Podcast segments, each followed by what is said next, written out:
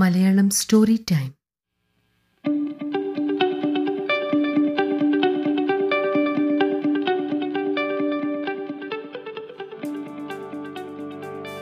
നമസ്കാരം.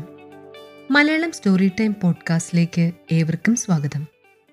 ഇന്ന് ഞാൻ അവതരിപ്പിക്കാൻ പോകുന്നത് വിശ്വപ്രസിദ്ധ എഴുത്തുകാരനായ ആന്റൺ ചെക്കോവിൻ്റെ ദ ബെറ്റ് എന്ന കഥയുടെ സ്വതന്ത്ര സംഗ്രഹീത ആഖ്യാനമാണ്. The bet. വർഷങ്ങളുടെ പിറകിലേക്ക് ബാങ്കറുടെ ഓർമ്മകൾ സഞ്ചരിക്കാൻ തുടങ്ങി. പുറത്ത് നിറം മങ്ങിയ സായാഹ്നമായിരുന്നു.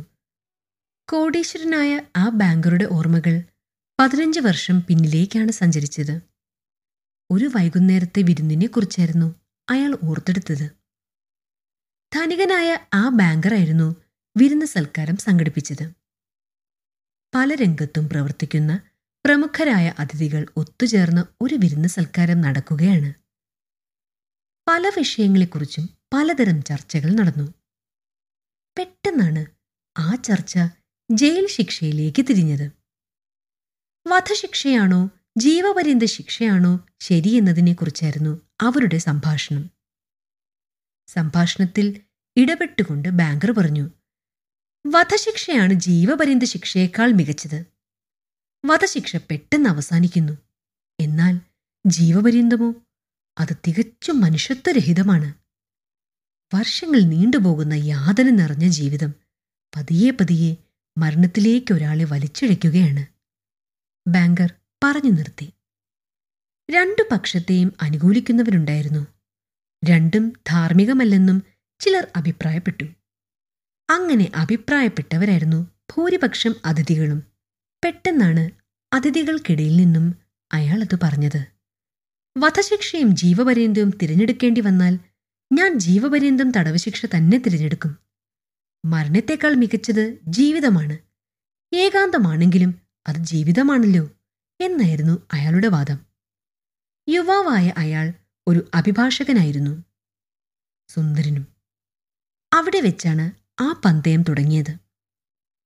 കോടീശ്വരനായ ബാങ്കർ ഏകാന്ത തടവിനെ അല്പം പോലും അംഗീകരിച്ചില്ല. അയാൾ അല്പം ആവേശത്തോടെ യുവാവായ അഭിഭാഷകനോട് പറഞ്ഞു, നിങ്ങൾക്കതിന് കഴിയില്ല. കേവലം 5 വർഷം പോലും നിങ്ങൾക്ക് ഒരു ഏകാന്ത തടവ് പൂർത്തിയാക്കാനാകില്ല. ഞാൻ പന്തയം വയ്ക്കാൻ ഒരുക്കമാണ്, ബാങ്കർ ആവേശത്തോടെ വെല്ലുവിളിച്ചു. അങ്ങനെയാണ് അവർ ഒരു പന്തയത്തിൽ ഏർപ്പെട്ടത്. കണക്കില്ലാത്ത സ്വത്തിനുടമയായിരുന്നു ചെറുപ്പക്കാരനായ ആ ബാങ്കർ. അയാൾ പന്തയത്തുകയായി മാറ്റിവെച്ചത് 2 കോടി രൂപയായിരുന്നു. അയാൾ പന്തയ വ്യവസ്ഥകൾ മുന്നോട്ട് വെച്ചു. 15 വർഷത്തേക്കായിരുന്നു പന്തയം. ബാങ്കറുടെ ഉദ്യാനത്തിനടുത്തുള്ള ഒരു കെട്ടിടം, അതിലെ ഒരു ഒറ്റമുറിയിലാണ് യുവാവായ അഭിഭാഷകൻ 15 വർഷവും കഴിയേണ്ടത്. ഒരു ജനാലയിൽ കൂടി മാത്രം അയാൾക്ക് പുറം ലോകം കാണാം. സംഗീത ഉപകരണം കൂട്ടിനുണ്ടാകും. പുസ്തകങ്ങൾ വായിക്കാം, കത്തുകൾ എഴുതാം. ഒരാളോടും സംസാരിക്കാൻ അവസരമുണ്ടാകില്ല. ഏകാന്ത തടവുകാരനായ അയാളുടെ ആവശ്യങ്ങളും അഭിപ്രായങ്ങളും ജനാല വഴി എഴുതി നൽകണം. അപ്പോഴും ആരെയും കാണാൻ അയാൾക്ക് കഴിയില്ല. 15 വർഷത്തെ ഏകാന്ത ജീവിതം അവസാനിക്കുന്ന ദിവസം നിയമപരമായി 2 കോടി ബാങ്കർ അയാൾക്കു നൽകും.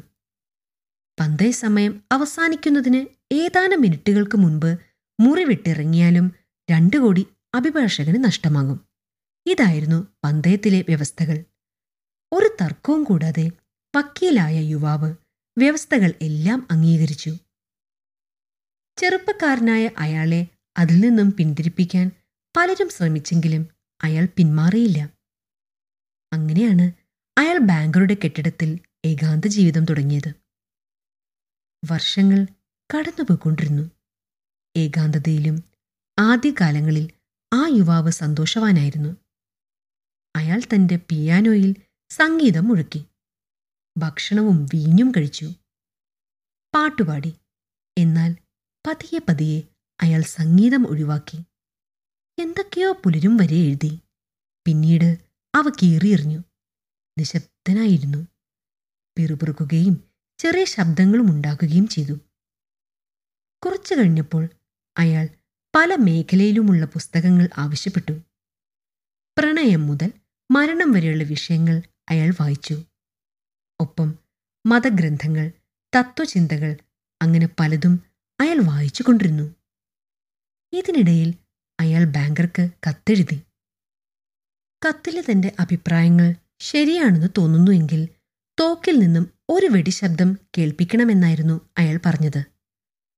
ജീവിതത്തെക്കുറിച്ചുള്ള അയാളുടെ ചില ചിന്തകളാണ് ആ കത്തിൽ ഉണ്ടായിരുന്നത്. പല ഭാഷകളിലായിരുന്നു അയാൾ കത്തെഴുതിയിരുന്നത്.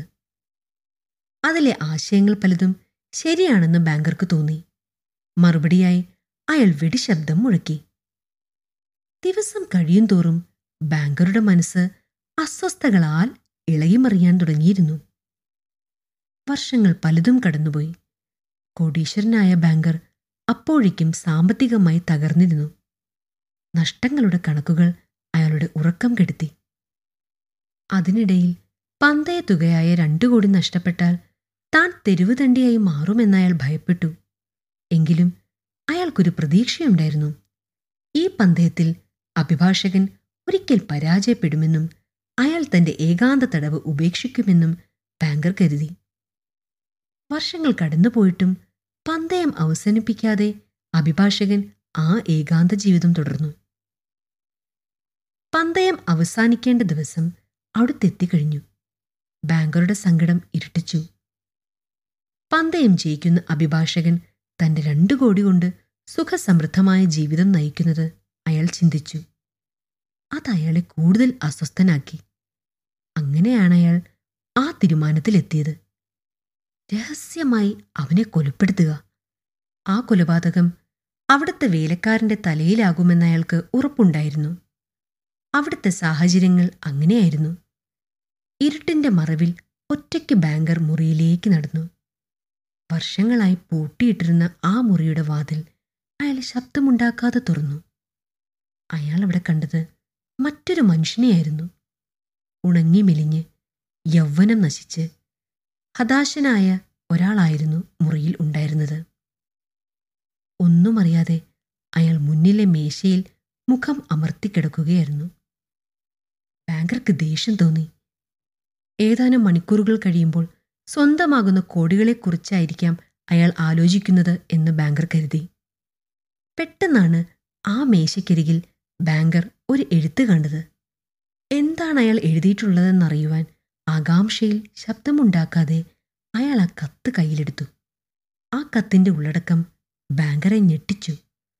അതിൽ ഇപ്രകാരം എഴുതിയിരുന്നു: നാളെ എൻ്റെ ഏകാന്ത തടവ് അവസാനിക്കുന്നു. നാളെ മുതൽ ഞാനൊരു സ്വതന്ത്ര ജീവിതത്തിലേക്കെത്തുന്നു. എന്നാൽ നിങ്ങൾ പ്രിയപ്പെട്ടതും വിലപിടിച്ചതുമെന്ന് കാണുന്ന എല്ലാം ഞാൻ വെറുക്കുന്നു. സമ്പത്ത്, സൗന്ദര്യം, ആരോഗ്യം ഒക്കെയും. നീണ്ടുപോയ ഒരു കത്തായിരുന്നു അത്. ജീവിതത്തിൻ്റെ അർത്ഥമില്ലായ്മയെക്കുറിച്ച് അയാൾ വിസ്തരിച്ച് എഴുതിയിരുന്നു. സുഖവും സമ്പത്തും ഒരുപാട് ഇഷ്ടപ്പെടുന്ന ബാങ്കർക്ക് ആദ്യമായി തന്നോടൊരു പുച്ഛം തോന്നി. എങ്കിലും കൂടുതൽ ചിന്തിക്കാൻ നിൽക്കാതെ അയാൾ സ്ഥലം വിട്ടു. പിറ്റേ ദിവസം ബാങ്കർ ബംഗ്ലാവിൽ പന്തയം അവസാനിപ്പിക്കുന്ന സമയവും കാത്തിരുന്നു. പണം നഷ്ടമാകുമെന്ന ചിന്ത അയാളെ തളർത്തി. പെട്ടെന്ന് ഒരു വേലക്കാരൻ അവിടേക്ക് ഓടി വന്നു. പന്തയ സമരം അവസാനിക്കുന്നതിന് തൊട്ടുമുമ്പ് അഭിഭാഷകനായ പന്തയക്കാരൻ പ്രയാസപ്പെട്ട് ജനൽ ചാടി എവിടേക്കോ ഓടിപ്പോയി എന്നയാൾ അറിയിച്ചു. ബാങ്കർ മറ്റുള്ളവരോടൊപ്പം അവിടെ എത്തി. മേശയ്ക്ക് മുകളിലുണ്ടായിരുന്ന ആ കത്തെടുത്ത് ഒന്നുകൂടി വായിച്ചു. പിന്നീട് വീട്ടിൽ കൊണ്ടുപോയി അത് ഭദ്രമായി പൂട്ടിവെച്ചു. ഈ കഥ ആന്റൺ ചെക്കോവ് ഇവിടെ അവസാനിപ്പിച്ചുവെങ്കിലും ദ ബെറ്റ് എന്ന ഈ കഥ ഒരിക്കലും അവസാനിക്കുന്നില്ല. പണവും അധികാരവും ആഗ്രഹിച്ച് സ്വയം മറന്നോടുന്ന മനുഷ്യരുള്ള കാലത്തോളം ഈ കഥയിലെ കഥാപാത്രങ്ങൾ ജീവിച്ചിരിക്കും. മറ്റെന്തിനേക്കാളും മനുഷ്യനും മനുഷ്യ സാന്നിധ്യവുമാണെന്ന് തിരിച്ചറിയുന്നവർ ചെക്കോവിനെ വായിച്ചുകൊണ്ടിരിക്കും. നന്ദി.